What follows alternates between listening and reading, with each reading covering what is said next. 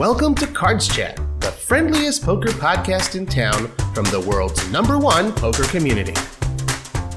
Hey everyone, I'm your host, Robbie Strazynski. Thank you so much for joining us on episode number 92 of Cards Chat, the friendliest poker podcast in town. Today's guest is Tony Burns, Director of Poker Marketing for Seminole Hard Rock in Florida. Florida. Uh, Tony is originally from Fort Wayne, Indiana, but moved to Central Florida when he was six years old. After college, he had a variety of jobs and began dealing poker in a bar league for fun. In 2003, his dad took him to the World Series of Poker in Las Vegas, which just happened to be the year that a certain man named Chris Moneymaker won the main event, and the rest, as they say, is history. Today, we're going to get to know Tony better. Tony, welcome to the Cards Chat podcast. Hey, Robbie. Thanks for having me on. Good to see you again. Really good to speak with you. Um, you know, just to give a little bit of context to our audience, we do know each other for a number of years, and uh, first met, I believe, in Las Vegas in the hallways uh, at the Rio, where you had uh, a booth there. You used to do that. Um, and then subsequently, we got to meet uh, in South Florida uh, at your previous position. Uh, we'll talk uh, about those uh, rare position, those positions, but we haven't had too many opportunities to talk uh, in depth and have conversations like these. So I'm looking forward to it. Yeah, so am I. So am I. Cool. All right. Um, so let's uh, let's start at the end of that little intro story. You know, your father took you to Vegas for your 21st birthday, and that's already uh, the dream for a lot of folks out there. Um, were you already sort of into poker, playing poker at that point, or was this just like, oh, let's go on vacation to Vegas? Uh, you know, for your 21st birthday, Vegas was a little bit more, I don't know, kid friendly, 20s friendly at the time as well. It was a little different than today. Yeah, I you know, my family is originally from up north, and you know, during those winters it gets cold up there, so a lot of a lot of card playing, hand and foot, euchre, you know, games like that. You know, nickel dime poker, maybe playing the, you know, threes and nines wild. You know, oh yeah, midnight baseball, baseball different yeah. games. Yeah, base, yeah. Um, but uh, it, you know, in terms of Texas Hold'em uh, or Omaha or any of the traditional games today, no. Um, you know, maybe some stud uh, mm-hmm. was popular a little bit at the time, uh, but no, not not like it is today. Um, I was more into sports, you know, getting back into uh, you know my baseball days, but yeah. more focused on baseball than than poker. It was kind of a let's go to Las Vegas and then kind of just tripped and fell into Binion's and huh. seeing the festivities. That's pretty cool. And what, what was that feeling like for you seeing all those people gathered around? I mean, we see the old footage, you know, it's available on PokerGO these days. You can just look and everyone looks 20 years younger, that sort of a thing. Um, you know, what, what, uh, what's that experience like for a 21 year old uh, to be at the World Series of Poker in the Moneymaker year? I was more, I, I was more looking for the blackjack tables.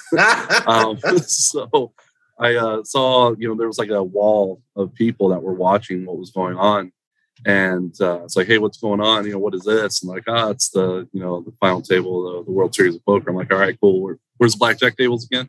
so I, just, I literally just turned around and I walked away. I didn't watch. I just uh, just enjoyed my first trip in Vegas. Wow, uh, mostly on the table games. Yeah.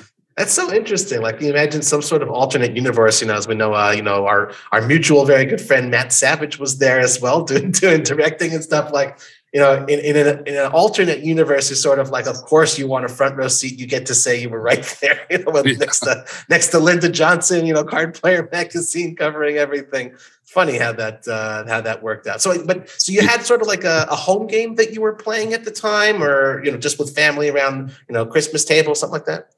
Yeah. So after Moneymaker won the World Series, obviously there was that buzz. Uh, World Poker Tour was uh-huh. you know starting up around that time as well. Sure. So you know, it just turned into like five and ten dollars sit and goes around the table with you know family and friends to you know, hey, let's uh, let's make a poker table uh-huh. or let's go to Walmart and buy one of those you know old school uh, you know fold out uh, sure. poker tables.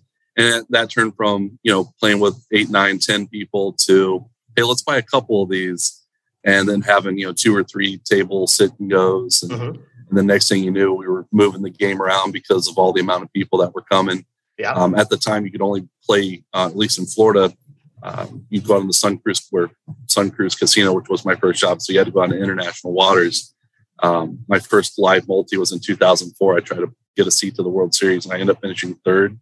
Uh, I remember I got paid out in all fifty dollar bills, thirty three hundred dollars. Oh, that's bad so luck. Left, I left with a nice little wad of fifty dollar bills and of course, at the time, I was the local local hero celebrity for uh-huh. finishing third in that. In that uh, we'll definitely get into your uh, SunCruz days. Those are kind of magical. Looking back on it, you know, see how just how far poker has come uh, in Florida. But know, you mentioned you also had those baseball days. I know, you know, like I said, we've known each other for a while already, and you know, so often on uh, different social media platforms, I see you posting pictures. You know, back when you were a bat boy, I guess, for the Florida Marlins, and you know, you had like many years working in various positions for a number of baseball teams you know, what inspired you to sort of, you know, get into baseball in the first place and then sort of transition out of that more into poker?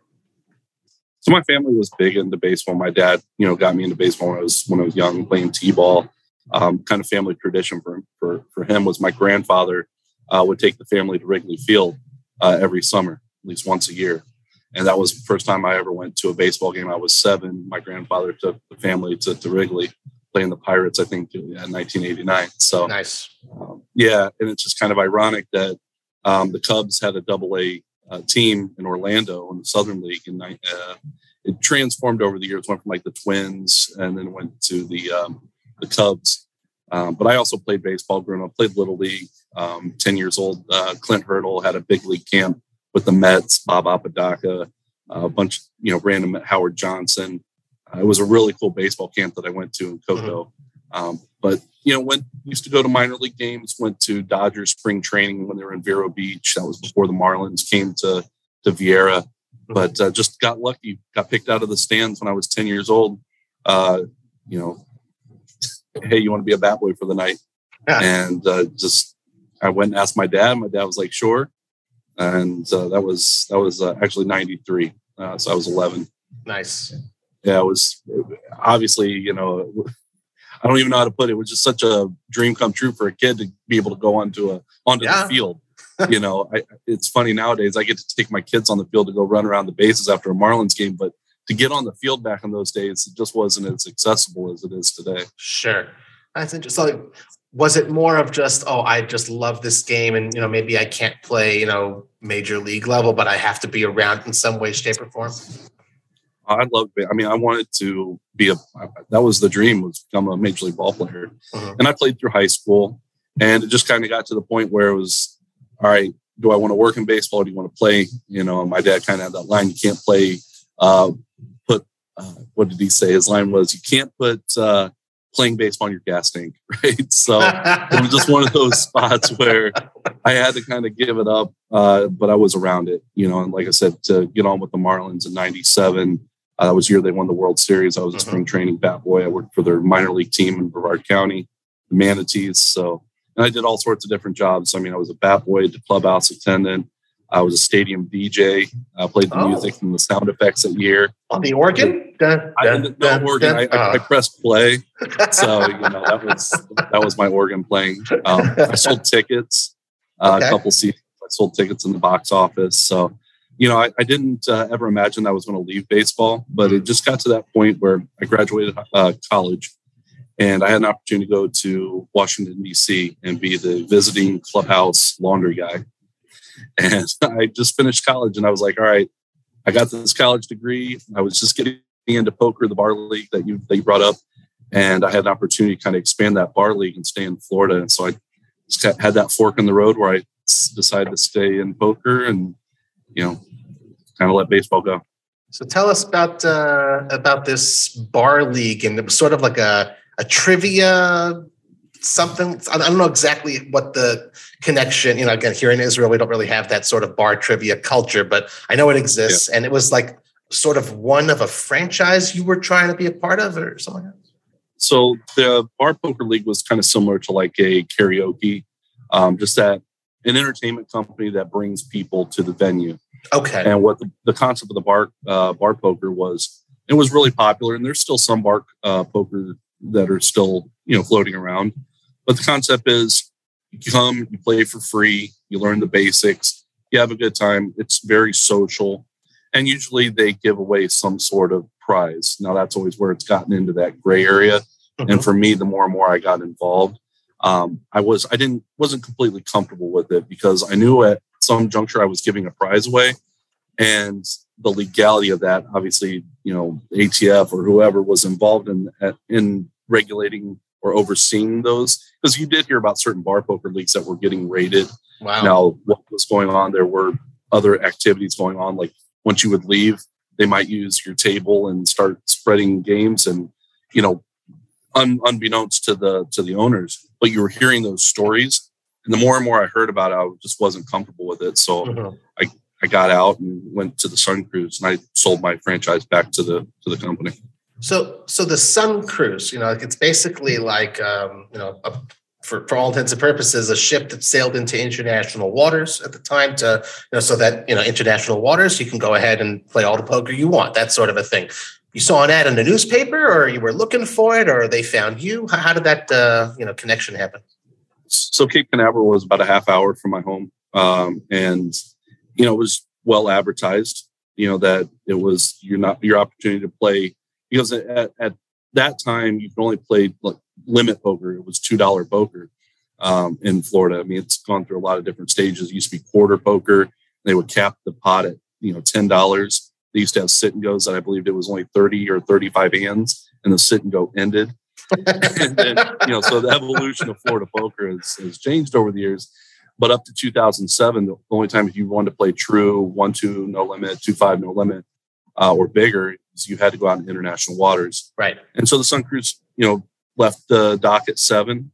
Uh, it took about 45 minutes to get to international waters we play for about three and a half hours and then 11 15 we'd come in and, and dock at midnight but it was an awesome opportunity uh, knew a lot of the guys from the bar poker that kind of ventured over that way and um, pete fisher who actually works at seminole casino coconut creek uh, he was one of the floor managers uh, on the boat and mm-hmm. he's like hey we're looking for dealers why don't you come on back home and and i'll get you an audition and, and like i said with all the things that were going on with the bar poker, as much fun as it was, uh-huh. um, wanted to get more serious and obviously more regulated. Sure. Well, what, what's it like, uh, you know, dealing poker on a ship? I know that, that type of stuff still does exist these days, you know, in Florida and other places as well. Um, but, you know, obviously poker has grown so much over the last 20 years or so throughout the United States to just, you know, you don't have to do that and go into international waters. You can usually just, you know, drive you know, a couple hours, you know, a few hours, something like that. At the time, though, it was exceedingly popular, like you said, because of the, rules and people just want to play no limit without having to get on a plane and, and fly to Vegas or Atlantic City. So, what was that ambiance like for, you know, both i guess you can also know from the players side but also sort of from the burgeoning industry side of things uh, to sort of be on the ground floor. As a dealer it was uh, difficult depending on how high the seas were. So wow, you know we were okay. in dealer, dealers chairs have also evolved over the the past 20 years. Uh, but you know if you can imagine uh, you know some good chop and uh, you know you're sitting here trying to deal and you're swaying back and forth um, you're not talking also, about a stud eight shop either you're talking about the water oh it was it was not it was uh, it was very difficult um, mm-hmm. at times depending on the weather but and also the traditional poker table uh, didn't have a well um, oh. had the oh. rake slide and the, the jackpot slide, but in terms of like your bank, yeah. your bank was actually underneath your feet. Oh boy! In a bird, in what they call the bird a bird cage. Uh-huh. So you actually had to protect. You can imagine, I can never imagine money disappearing under the table nowadays. but luckily, the bird cage was underneath the table, and you were holding onto it with your feet, so it didn't go anywhere. And then if somebody needed to buy, and you go underneath the table, you pull the bird cage up on the table. You'd take the plastic off the top, you'd sell, and you put it right back underneath the table. It sounds. But, uh, it, was, it sounds very home gaming in a way. It, it in a way, yeah. I mean, the regulations. I mean, you get on international waters, but it was, you know, the business model was in place. There were never any problems. You know, nowadays be worried about somebody maybe trying to go underneath, but on a boat, where are you going to go? You get sure, caught sure. Doing doing that out on the international. But um, so on a on a dealing side, very interesting. On a playing side, mm-hmm. there was there was also that opportunity where uh, if they need if a game broke down, they would tap you on the shoulder and say, "Hey, uh, Tony, do you want to uh, go play?" Okay. Uh, rather than deal, so I could go from dealing you one hand to playing right beside you the next hand, which was That's kind of, it was interesting as well. Um, I didn't do it that often. Okay. But uh, it, it, just was kind of uncomfortable, you know, to, you know, put a put a beat on somebody and then go on the other side and expect them to throw you a buck or two, you know, after dealing with winners. So. I suppose so. Well, we won't get into the variance piece of it all, but just that dynamic alone uh, was was pretty weird. For sure. Okay, well, that's uh, poker on the high seas with Tony, and then you then you moved back uh, and became a, more of a landlubber, and you spent a number of years, uh, you know, dealing and supervising at. Uh, okay, I, I want to make sure I get the uh, pronunciation. Isle Casino Pompano. Is that how it's pronounced, or Pompano? Yeah, Isle Casino Pompano. Pompano. Beach. Pompano. Um, you know, and that was before. You know, you were there for a number of years before moving on. You know, to where you're now part of the the Seminole Hard Rock family. So. Um, I guess sort of again, this is now a, another step up. You know, you start bar poker, international poker on a on a ship, and now okay, we're at a proper regulated, licensed venue, that sort of a thing. What were what were your experiences like uh, during those few years? So, you know, when you heard that the law, the laws had changed July first, two thousand seventeen, um, and I was actually on vacation at the time. A couple of my friends said, "Hey, you got to get down here to, uh, to Pompano. It's it's it's amazing. Uh-huh. Um, you know, we're making great money. Um, the action's incredible. The room's full. People are waiting. Um, and I was like, all right. So I came down. Uh, Mike Smith, who's now the director of poker for Maryland Live, uh, was the director of poker at uh, Pompano at the time. And I had my audition with him. Um, I was still kind of a newer dealer at the time. Uh-huh. And uh, I'll never forget, uh, you know, he told me my audition, he goes, you got to be faster than that. but they, they needed dealers, and um, I think you could tell that uh, you know my character and uh, that I could I could get the job done. You sure. know, and I and I grew on him and shortly became a dual rate where I you know would uh, floor part of the time and deal part of the time. And uh-huh. Tournaments were always kind of my forte, so just kind of rolled into running the nighttime tournaments and became a full time supervisor and spent eight great years there, uh, you know, with Mike and before he went up to Maryland and making the transition over to Seminole Hard Rock. You know, getting into poker during these years, you know, again, Florida, in a sense, sort of had its own separate timeline. But of course, you know, you're not uh, completely oblivious to the fact of what's going on. And, you know, like you were, again, you were there during the moneymaker, uh, you know, explosion and, you know, with the World Poker Tour, like you said. What attracted you specifically to the industry side of things rather than, as so many legions did, you know, trying to, to hack it as a professional player? I think for poker, it had a lot of similarities to baseball for me when it comes to the competition obviously being on ESPN, the egos, the just the whole the way poker was being presented. Obviously, WPT's rise on the Travel Channel and how they highlighted that. It was very that competition. I'm I'm a very competitive person, so sure. I think that's what really attracted me to it. And also, you know, let's face it, my job centered around a game. And, and, how many people really truly get to say that? There's a lot of other people out there that are, you know, fighting other good fights and and you know handling a lot of world problems. And uh, when you step back and you look at poker, um, yeah, it has its stresses as any other job, but any decision I was ever making uh, wasn't it wasn't life uh, deciding for for anybody. You know, I'm mm-hmm. sorry, uh, it's, it's, a premature turn, and I'm, that's that's my toughest decision on some days. You know? Right. But no, it's poker has been an amazing job. It's um, and what's turning into a career. You know, I looked at yesterday, you know, July 10th was officially 15 years in South Florida for me. Mm-hmm. And I'm just really, really thankful for all the opportunities I've been given. That's huge. Well, congratulations, obviously, on that. Um, you know, trying to think of a way to phrase this one because it's unplanned as far as the questions and stuff. At what point, you know, because so many people, I'm not saying they end up, you know, in, in quotes, just staying a dealer because so many people love and enjoy that at what point did you sort of say to yourself, you know what?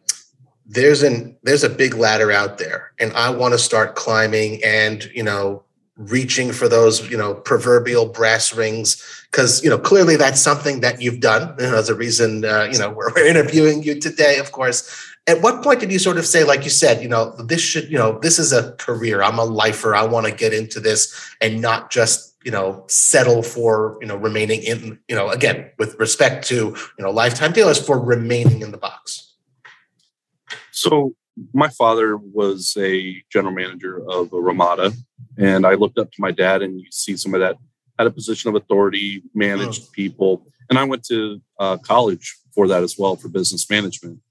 So I've always felt, you know, also as a pitcher in baseball, I've always looked at a pitcher as being the leader of the team. You're the one that holds the ball. There's a lot of decisions that come from you.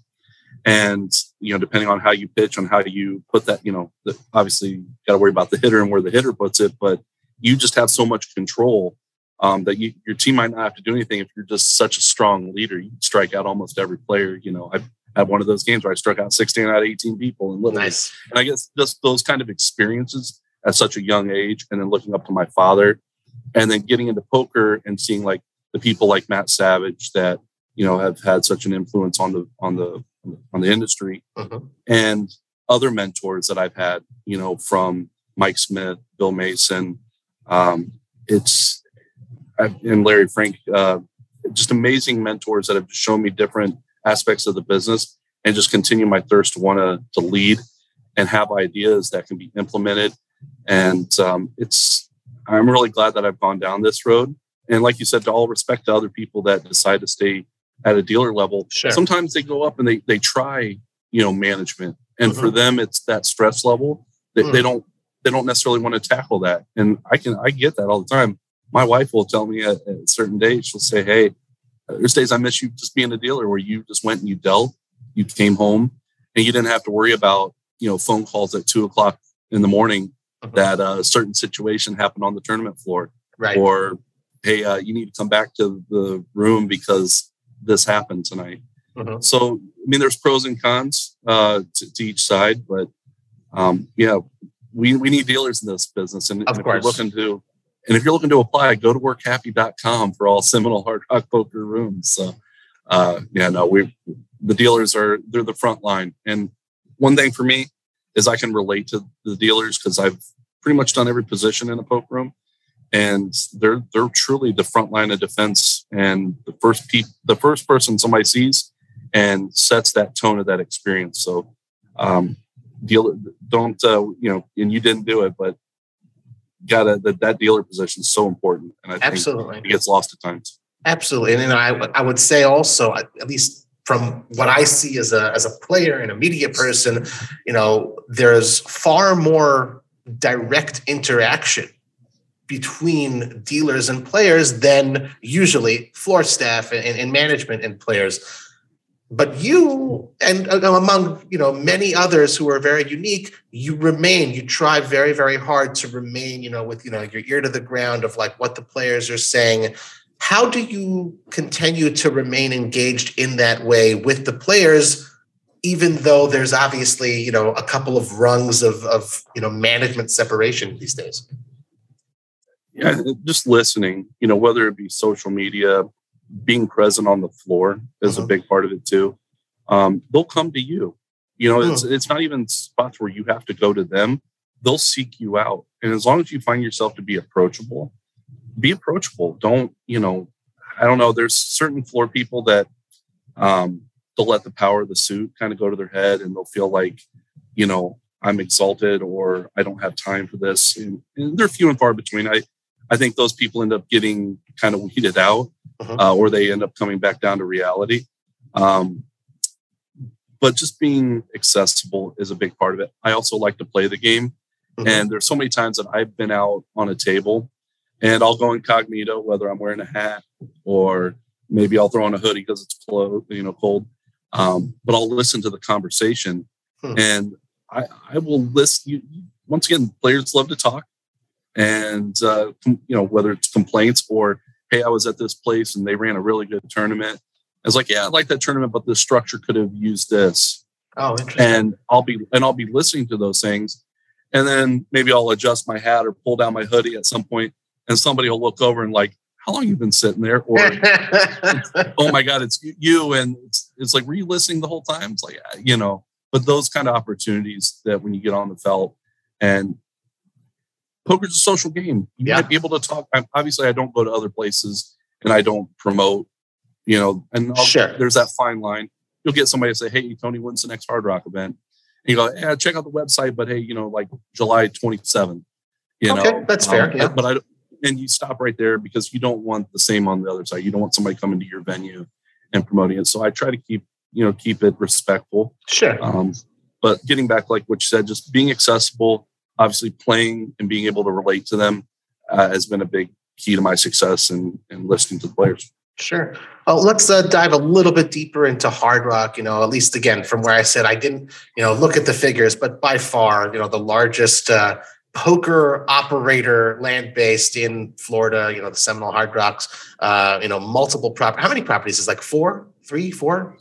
So the tribe actually has. Um, there's two Seminole Hard Rock properties in Tampa and Hollywood, right? And they have a total of six throughout the state. Okay, right and you know, your purview now is all of them, obviously, all half dozen. Um, but you know, that's not where you started uh, with them. I think this is uh, 2015 or so that you've been with them, yep. right? Um, yep. So, how did that opportunity come about? You know, as uh, anyone who's been at a job for a number of years uh, knows that you know, transitioning to the next one you know, it's not always necessarily easy. It's hard to say goodbye to folks you loved and had a great experience with, but you know, clearly a new opportunity came about. So, uh, you know, tell us about that time, the transition. So it was right around 2011. Um, you know, I was still at Isle, and you know, Seminole Hard Rock partnered up with the World Poker Tour and started putting on big events. And like I said, as a tournament junkie, mm-hmm. you know, you see some of the things that they were doing, including the 10 million guarantee in 2013, 2014 that was just really appealing and i wanted to be a part of that mm. you know? Obviously they had tournament director at the time. Yeah. And i just kept doing my thing you know i just had the birth of my first child in 2013 and i was dual rating and then the, the td position came open. Okay. And i put in for it and yeah. uh, and I, and I got it you know? It's it's just one of those uh, in the right place at the right time. You know, the, the opportunity came available, mm-hmm. and I just I knew when the Hard Rock was getting aggressive with tournament poker. You know, I, I saw that there's that transition. Mm-hmm. You know, the mm-hmm. Isle and Hard Rock for a lot of those eight years were they were synonymous in that competition, that friendly competition level. But you saw the needle moving towards Hard Rock, mm-hmm. and uh, you know, like I said, landed the job, and, and here we are seven years later. There you go. Well, what did you like the most and what did you find most challenging, I suppose, about that initial tournament director position with Hard Rock? Oh, that's a great question. I think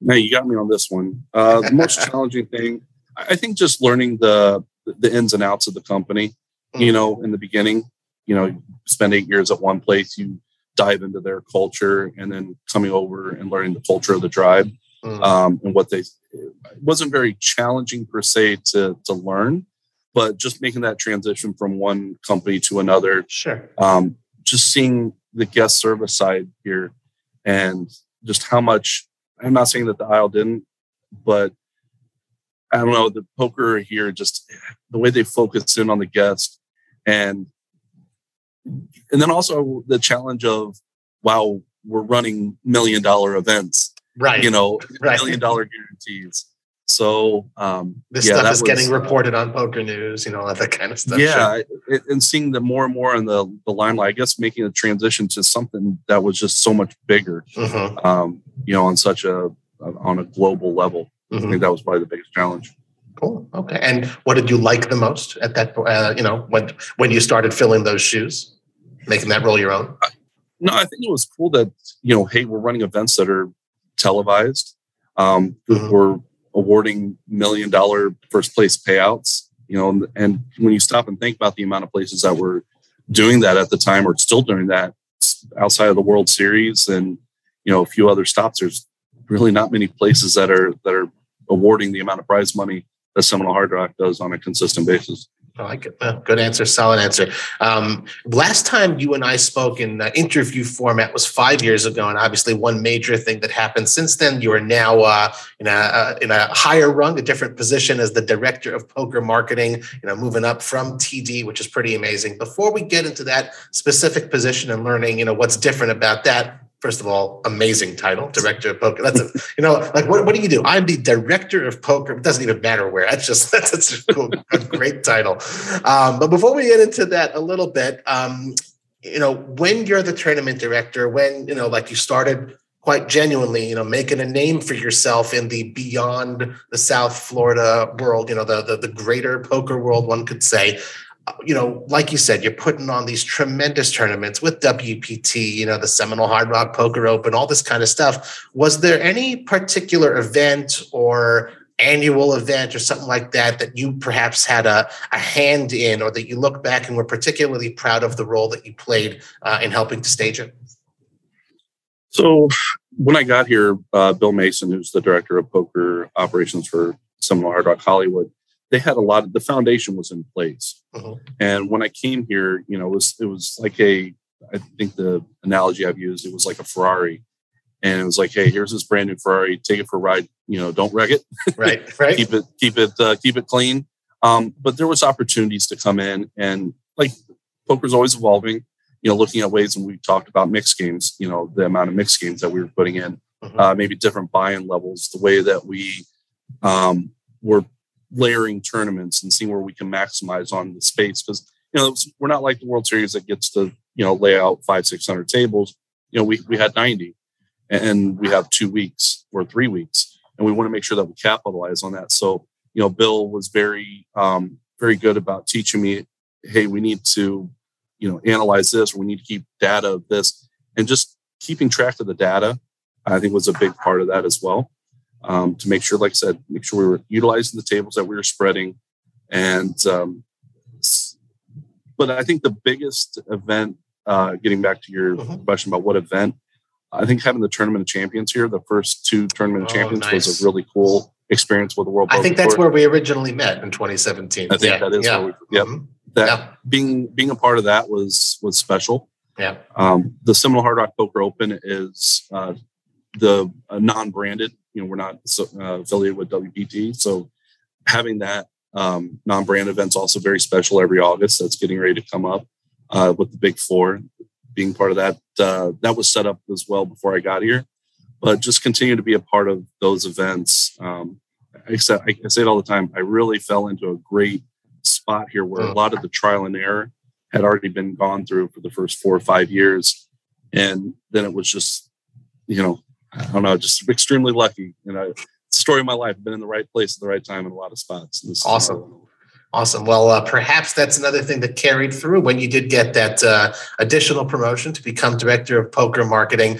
Again, coolest job title. Uh, what does the director of poker marketing for Seminole Hard Rock do? So, a big part of my job is um, not, I'm not just focused on Hollywood anymore. Right. Um, I oversee the. Uh, there's three poke rooms. We talk about there being six properties, but there's three poke rooms uh, in the state of Florida for the Seminole Tribe of Florida: um, Hollywood, Tampa, and Coconut Creek. Uh-huh. Coconut Creek is about 20 minutes north of Hollywood. Uh, great poke room there that just relocated last year. 29, getting ready to go to 30 tables. Uh, smoke-free space. Um, amazing, amazing room there as well. Great cash game business with dailies. So uh, the three rooms I help with you know everything marketing um, and with their marketing teams as well from you know social media uh, the websites uh, when big events are going on making sure there's still a lot of those td things that kind of come into play where player get a hold of you hey i, I need a hotel room uh, that some of that stuff still falls in as well. Yeah yeah um, you know hey what's what's the structure for you know uh, event number 18 you know those one-off uh, uh, you know dms are still sure. Involved. Um, also with um, so my position is director of poker marketing for Seminole Hard Rock Support Services. Um, there's a Hard Rock property that was just rebranded in Cincinnati, Ohio, hmm. and it was a Jackson Hard Rock bought that. So I'm starting to work with the direct uh, the poker manager up there as well about doing future events up there, kind of bringing that Hard Rock culture and the philosophy of poker up there as well that's kind of in the beginning stages, but I've been speaking with them for last couple years, but getting a little bit more involved over the last couple months. Interesting, and you know, you I, I like that you phrased it because I was looking like you know what what phrase do I use, but you said you know the the hard rock poker culture. So what is that? And I guess you know even sort of alluded to it earlier when you said the needle was moving you know, in the Seminole Hard Rock direction. What is it? What is that Seminole Hard Rock culture that sets those poker rooms apart in Hollywood, in Coconut Creek, and in Tampa apart from the competition in the rest of the state, in your opinion? In my opinion, I, I think it's just a huge part of it. and I, harp on all the time it's just the guest service piece. Mm-hmm. That when you come to our rooms, that you feel welcome from the moment that you get on the property to the moment you leave. And when you come to the poker rooms, just I don't know how to put it. When you walk in, it's just, um, and I'm not saying just because I work here, because I used to play here as well. Mm. Um, and and watching the needle move over the years to just enhance guest service. Let's just face it, too. The rooms are gorgeous. You know, the fact that they have the resources to put the money into these these big elaborate rooms. Um, so when you walk in, you're playing in a place of comfort and elegance. Yeah. Um, so that's part of the culture as well. Um, and just it's an amazing experience. You know, overall. You know, they talk about rocking experiences. They are. They're really great experiences.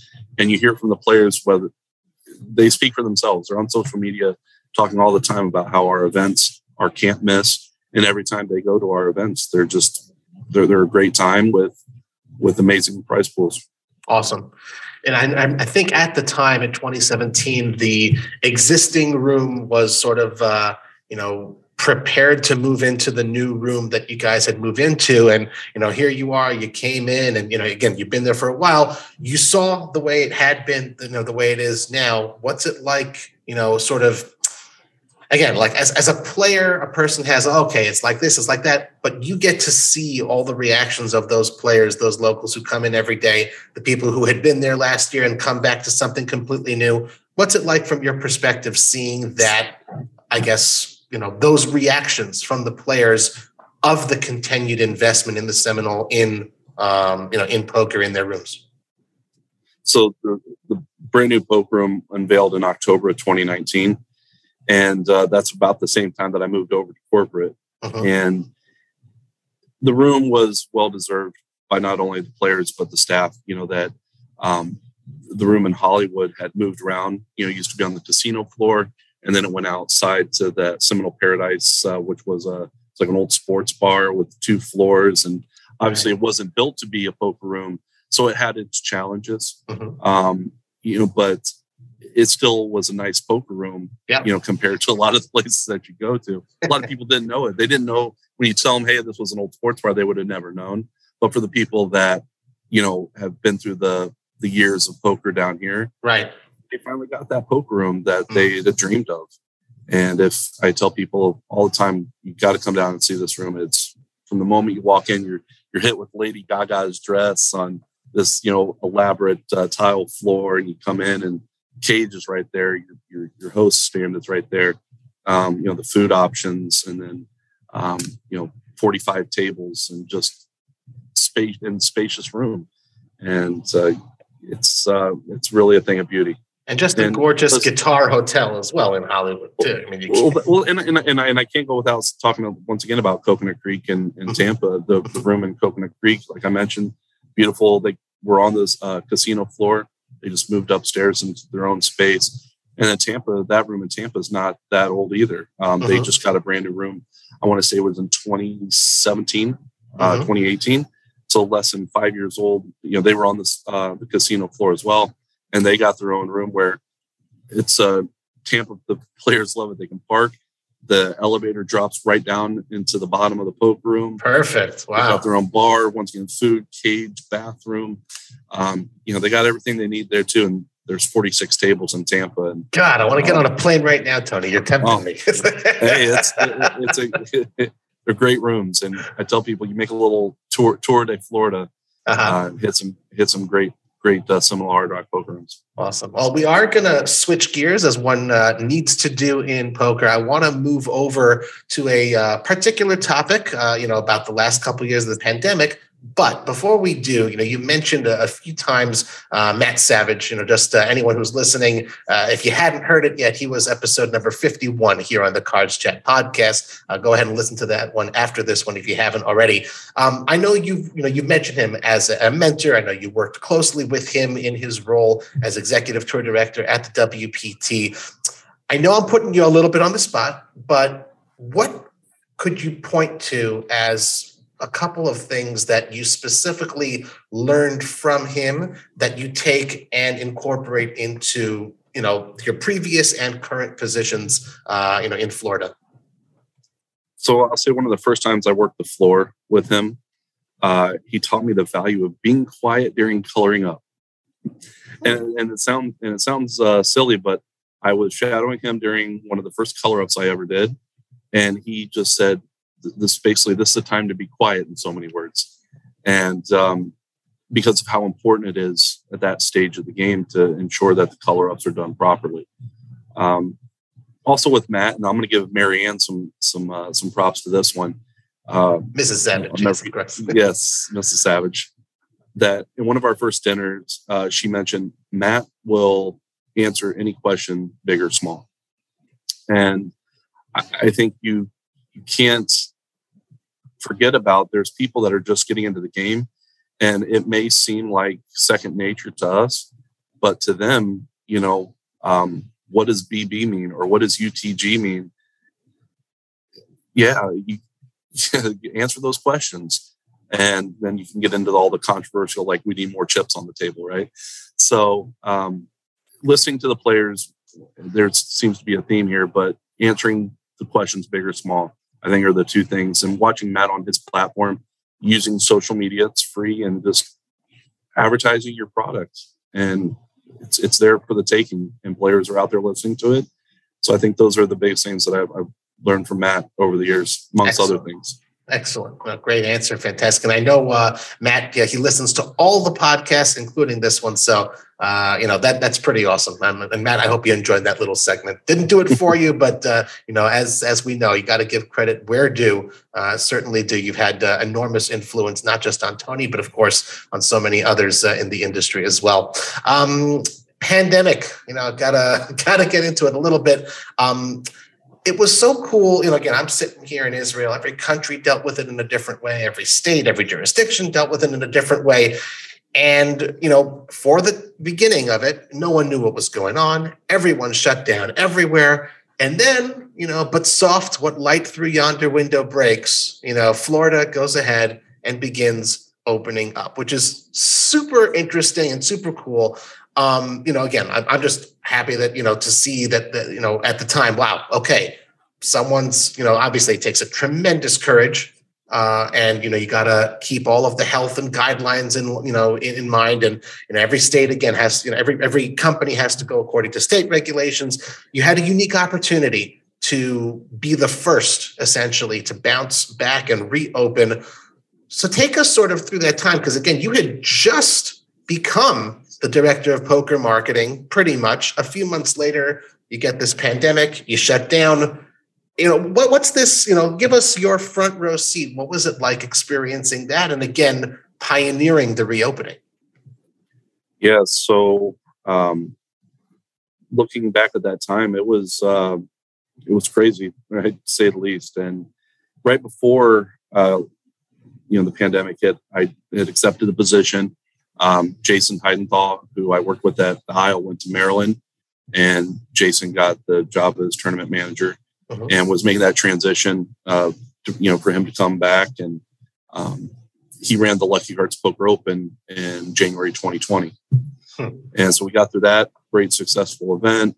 Um, just getting, you know, getting going in my position, learning what it's all about, and then you're starting to hear about you know the coronavirus and uh, the poker awards. I was actually in Vegas. Oh yeah, that was the uh, last event before anything. Yeah, it was, yeah. it was March seventh, if I'm right around there, because I think it was yeah. like ten days before we shut down. Right. And I remember being out there, and I remember starting to see people being really cautious. Like there was a couple people that didn't want to shake hands. Mm. Kind of thrown back about it, and but then you thought about, it, was like, okay, you respect, you know, people just want to be cautious. So poker awards, um, you know, happens. Come back home and then, you know, 10 days later, March 17th, uh, all the casinos closed down. Yep. And we were, you know, just like everybody else sitting at home, just kind of waiting to see what, you know, every day you wake up, see what, what's new, what's going on. Um, but like I said, there, there was light at the end of the tunnel. They announced that uh, Tampa opened up first, May 21st. Wow. Uh, before, May before, yeah, May 21st. So about seven weeks later, they reopened hmm. Tampa under the Safe and Sound program uh, you know, senior leadership and, and the tribe, you know, they, what they did was amazing. You know, the money that was invested into all the PPE and the protocols and procedures to ensure that, you know, guests and team members uh, were and felt safe, you know, upon coming back. And then about two weeks later, June 12th is when they reopened the other the other casinos. So poker reopened at Coconut Creek and, and Hollywood June 12th.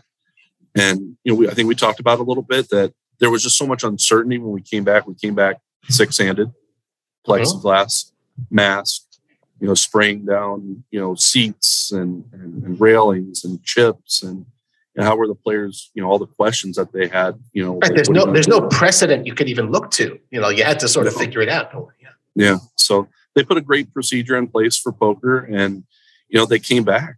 You know, there I remember the first night, you know, you started to see the in Tampa, they come down an escalator and you started watching them one by one by one and then in groups of two. And then you're like, wow, they're they're they're coming back. Yeah. And we just didn't know if they were going to come back, but they did. And we went from six handed play to seven handed play, you know, just very cautious watching everything uh, from seven handed to eight handed play. Um, and then removing the, uh, the plexiglass dividers. Sure. Mm-hmm. Um, so everything just came in stages, but you know, very thankful we were the first ones to come back. Definitely reap the rewards of of, of that uh, with the turnouts and uh, we were the first ones to host major events uh, in Hollywood, January uh, 2021. And we ran two events really before anybody was even considering running events. So those turnouts, record setting, um, you know, in terms of numbers for WPT, largest WPT of all time, um, was set. So it was pretty incredible to see. And everybody, for the most part, was pretty understanding. You know, there were there was there was waits you know some of the longest wait times I've seen here, but you know that the the demand was there. Oh yeah, and I think everybody was looking forward to getting out. So luckily, we're in a state too that you know was uh, that looked to move forward uh, before some other states did. For sure, and you know, like it always takes that whoever that first one is, you know, takes that that others could sort of look to and say, okay, well, you know, if, if they're doing it, I guess, you know, maybe we could sort of do it too. It's, it must have been a very interesting ride. And uh, just again, like you said, you're in a, a, the best possible position, you know, if you, if you had a poker table, best position uh, to capitalize from that pent up demand. And we're still seeing today that, you know, some rooms haven't reopened, some, you know, okay, we'll still reopen. You know, there's been mergers and closed, all this sort of thing. But you guys were at the forefront of it um, and uh, again, you know, I, I, imagine sort of reach new higher plateaus because anyone who wanted to play, you guys were the only game game in town, pretty much. So yeah. maybe people discovered Florida poker for the first time. Uh, I'm sure yeah. during during those times. You heard those stories, Robbie. You're absolutely right. There were people that were traveling from you know the Midwest, or like I think talking to a couple guys from Missouri. Mm-hmm. You know, they're like, "Hey, uh, our poker room shuttered." Um, you know, we're traveling. We want to get out. They came down and uh, like, wow, this is what we can't wait. We can't wait to go back and tell everybody what this experience was like. Mm. And I was like, wow, this is what a big tournament looks like. And um, to hear those compliments, the word of mouth was big. And to your point, there was a lot of other venues or activities that were shut down. So I think that it brought a lot of new blood to poker, you know, as well. I think there was a lot of people that also stayed at home and they tried out different, um, you know, uh, different poker apps or what you know to learn how to play poker as well. Mm-hmm. Um, you know, for learning how to play free poker and sure. just that's where it all kind of goes back to as well. It's that grassroots. Um, you know, we all have to start somewhere, right? You know, and then we build up that courage to come and play in a casino because it is very intimidating. I'm I remember shaking putting in my first bet in a casino, you know, and so it's um yeah, we, we definitely had uh some challenges, but we we got there and uh, still seeing some amazing numbers. I think the numbers that we saw in 2021 mm-hmm. are going to be some some record setting numbers that um, you know I don't know if we'll ever see them again. I'll never say never, but it, it took a lifetime event to, to hit some some record breaking numbers. For sure, and obviously, uh, you know the proverbial proverbial silver lining to you know what, what otherwise was a dark cloud there. So totally understood there. Um, okay, let's wrap it up just a little bit for you. Um, you know, before we get into the um, uh, the community questions. You know, we ask our, our wonderful forum members to bring the questions for you, besides the ones that uh, that I prepare for you. Uh, two questions. One that I'm sure you have probably heard before, but you know, it's obviously public knowledge that uh, you know the Seminole tribe has purchased from MGM uh, the Mirage property, and you know, there's this talk of okay, so long volcano, hello guitar. Could you tease anything for us as far as like what do you know timelines? And you know will poker because of course the mirage has a storied poker history. Uh, you know the, everyone knows from rounders you know you got to take those uh, those three stacks of high society you know got to pull up to the That's mirage right. the whole deal. Um, you know will poker to the best of your knowledge be a part of the new story to unfold uh, at the seminole property in las vegas sure hope so I really want to see it, and I know about as much as everybody else right now. Mm-hmm. Uh, you know, I've kind of become the annoying guy that asks the question, "Hey, are we going to have poker? You know, what's going on?" Um, you know, obviously with that that project, it's a it's a monster project uh, that's uh, undergoing you know tons of different preparations. Um, yeah, we'll we'll see. I you know I, I read the same things out there, but uh, you know that's been a very popular question amongst the community because we've done such an amazing job with these major events down here. Yeah. That the players feel like there's there's a niche, there's room for Seminole Hard Rock Poker or Hard Rock Poker to come onto the Las Vegas Strip. And um, I, I, really hope that we get out there. Like I said, part of my job at support services is not only um, you know like we talked about Cincinnati and you know hopefully Las Vegas, but you know other Hard Rock properties around the country or the mm-hmm. globe.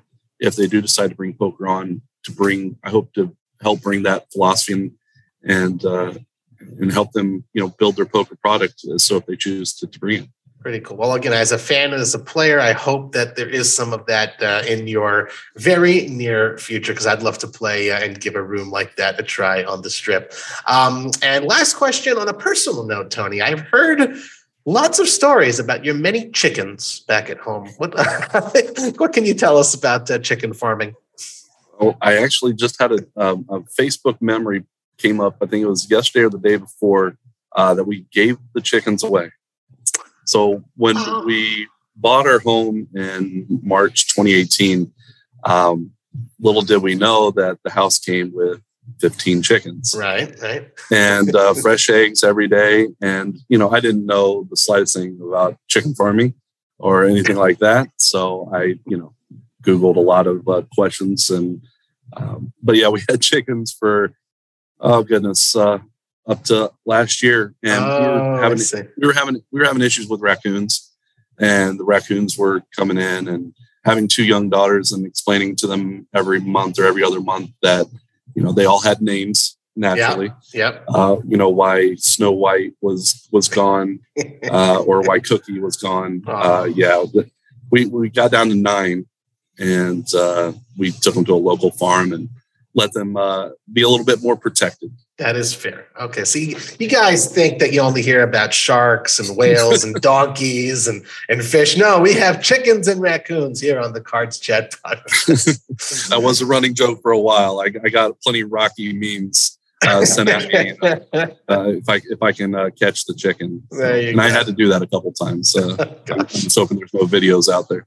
Gotcha. All right. Well, we're going to now switch to the second half our second part of the show, new segment where we turn to all of you guys out there, our Cards Chat community, to see what questions you wanted to ask our guests. We have a dedicated thread on the Cards Chat forums for this. So as we announce who our future guests will be, please be sure to send in your questions. Uh, our first questions come from Crystals. Thank you very much, Crystals, for sending these in.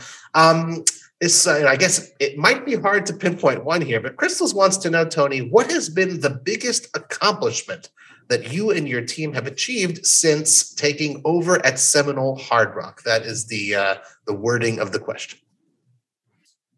Oh, there's so many. Uh, the first one that comes to mind, uh, I would say, having the largest WPT uh, live field in their 20 year history, 2,482. Uh, the reason I can remember that is Ken Griffey Jr. was my favorite ball player, 24, and my birth year, 82. So 24, 82, uh, last April, uh, just uh, April 2021, I should say. Um, what an amazing turnout. And that, I think, uh, will be a record that'll stand for quite a long time. Uh, Seminole Hard Rock had the previous record of 1795, I want to say, before that. Knocked it out of that park. Was in, Yikes. Yeah, that was in 20- 14, I think it was won by Eric Afriat. So yeah, that uh, that 2021 event, that was a monster, and I think that has uh, that's that's that's a big accomplishment. Cool. Okay. Uh, Crystals has another one. Um, and this I'm also curious as well. And obviously, you've been, as I mentioned, our first uh, meeting, our first encounter was in Las Vegas. You are certainly familiar with the poker scene there. Uh, Crystals wants to know if you had to compare the two, how would you describe the differences and similarities between the Las Vegas poker scene and the Florida poker scene? I think the Florida poker scene, uh, the biggest difference is just how long it's been around. You know, I, I talk about Florida poker kind of being uh, it's growing up. You know, it's and still it was a infant and a and a teenager. I think it's just it's kind of getting into its college years now, if you will. Mm-hmm. Where you know Vegas poker's been around for you know you're looking at World Series of Poker, right? They just celebrated, I believe, their 52nd, 53rd year. Yeah. Um, and you know, so there's there's that age factor. Um, you know, Vegas poker, um, you know, from what experiences I have from being out there, it just, um, I don't know how to put it. It's, it's so nostalgic. Like you say, mm. talk about the uh, rounders yeah. and the references um, to that, that it, you know, flows over to Hollywood, you know, so I, I think Vegas poker will always be Vegas poker in its own, but there's so much great poker um, in my opinion, uh, I'll be a little biased. I think some of the best poker is played in, in Florida mm-hmm. um, in terms of the action, um, the the social side of it as well. Um, I've noticed that Florida poker seems to be a little bit chattier uh, from okay. what the players have told me, and also you hear five to a flop a lot more in Florida than you do Las Vegas. if guys, uh, players out there, if there's a little part you want to replay, don't forget that little nugget there. Five to a flop. Okay, maybe we should make Florida a nice uh, playing destination there. Um, last one from Crystals. What is the craziest thing you have witnessed on the poker floor? Oof. I don't know if I can. Uh, that you're allowed to tell us. yeah, that I'm allowed to tell you. Oh, goodness. Ooh, goodness. So many stories. Um, man. Would you like a time bank chip? Yeah, I might need a time bank chip for this one. Uh, I, I can't, craziest thing I've seen on the poker floor. Like I said, it, it's a it's a PG show, right? So, sure, uh, sure. Yeah. No, I, I, would just say that some of the craziest things I've seen is just um, um, the way certain players have handled. I, I don't want to give a, any examples. Just the way certain players have handled uh, of certain rulings. Okay. Um, you know, and that's it's part of the business that you know being on the floor and some things I don't miss about the operation side of just handling some some crazy floor uh, floor calls, sure, and uh, just some activity that's gone out on the floor, and you know you handle those players accordingly, and, and you move on. But uh, without getting into too much detail, there's been some some crazy floor calls. So I'll just throw another one of my own in there based on your answer. What is the most beautiful thing you've ever seen happen on the poker floor? Just touched your heart. Um, you know, there was a player um, when you see when you see certain players, and one that comes to, to mind is Ilyas Muradi, uh, who won, um, I believe it was the 2021 event uh, at Lucky Hearts. He, um, if you read, go back to his story, he was an Afghani refugee. Mm. Um, his story, you just see that. how much the win meant to him and his mm-hmm. family um, his story is really, really, really good. But that that's situations like that um, when you can tell that a player where they won money that was life changing. Uh, those are some of the most beautiful moments. Um, that genuine, um, a genuine uh, emotion. Beautiful. Uh, we'll move on to our next question asker. That's Acid Burn FX, one of our favorites. Uh, and I know Matt, you know, since you're listening, one of Matt's favorites as well. Always makes a, a good chuckle, some interesting questions uh, from Acid Burn FX. Um, you can answer this, uh, Tony, whether in the poker realm or outside of the poker realm, um, or both. What is the toughest decision you've ever made? Toughest decision I've ever made. Wow goodness, I feel like I should be laying down for this one. Um, toughest decision I ever made. Um, I, I, think coming down to South Florida was a tough one. You know, um, for for my poker career, I mm-hmm. you know, I was working on the boat. I was pretty happy with the way things were going. I saw some writing on the wall. Yeah. Um, and that, you know, it took a lot to to relocate. Um, you know, down even though it was a three hour drive, but I grew up in Central Florida and that was always home for me. So leaving that all behind, I I, I bring that up because I just thought about it the other day. It was it was mm-hmm. a it was a difficult move to come down. Um, I was also faced, you know, there's been other job opportunities that have come up when I was at the Isle to go with Mike to Maryland. I was supposed to go up there, and um, I chose to stay. And that yeah. was another very difficult decision. So um, I think relocating, especially in light of having a family, um, you know, and, and, two young children, uh, probably some of the toughest decisions, uh, especially when it involves other people. That's fair. Thanks for opening up like that. Uh, that's that's yeah. very fair. And uh, just you know, again, I'm I'm curious in the poker realm. You know, if there was a particularly thorny issue that had to come up where you had to make a, a ruling on it? You know, is there something that comes to mind as as having been particularly difficult? I think, man, I got you know, I've been in this marketing role for almost three years now. I'm almost forgetting my my poker floor experience. Matt kids me all the time. He says I left poker. So oh, I saw um, you were you were paying attention to the latest TDA summit. I know you got your finger yeah. on the pulse. Yeah. No, yeah, no, I, I like to hear what's going on. Um, but uh, toughest floor decision I ever had to make. Um, I think there was a situation that came up where a player's hand was um, unprotected.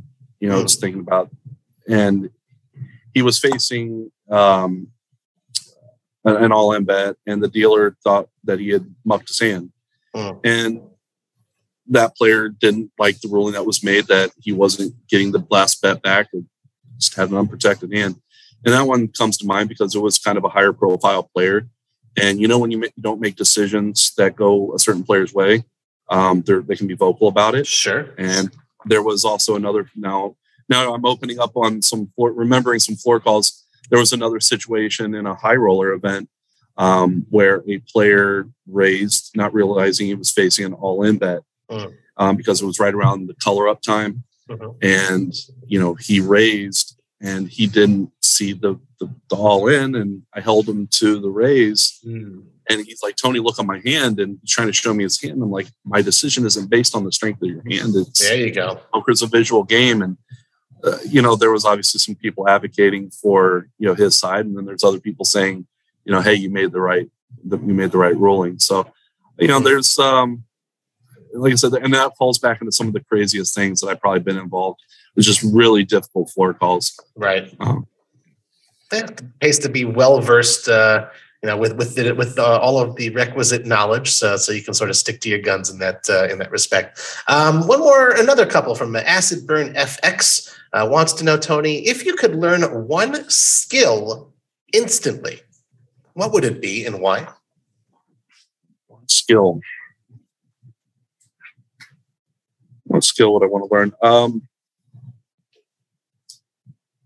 I would love to I probably learn how to play the game at a higher level.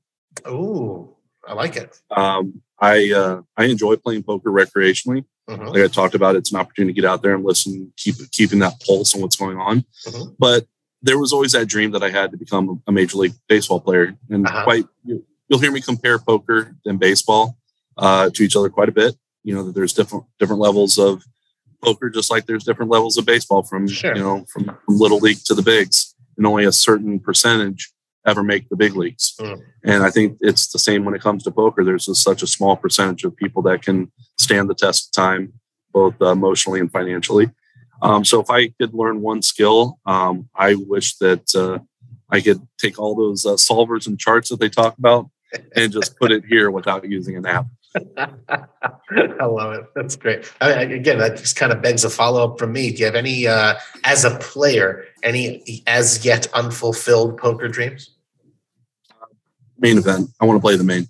I was just telling my wife, just watching this. Um, you know, it's uh, I want I want to play the main one day, and uh, I think a lot of people don't realize that that's a bucket list for a lot of people, yeah. and that you you see certain people they play it every year in and out, and I think at times, I think a lot of them realize how special it is. But I think for some, it might be just feel like another tournament, just like it's another day in the office.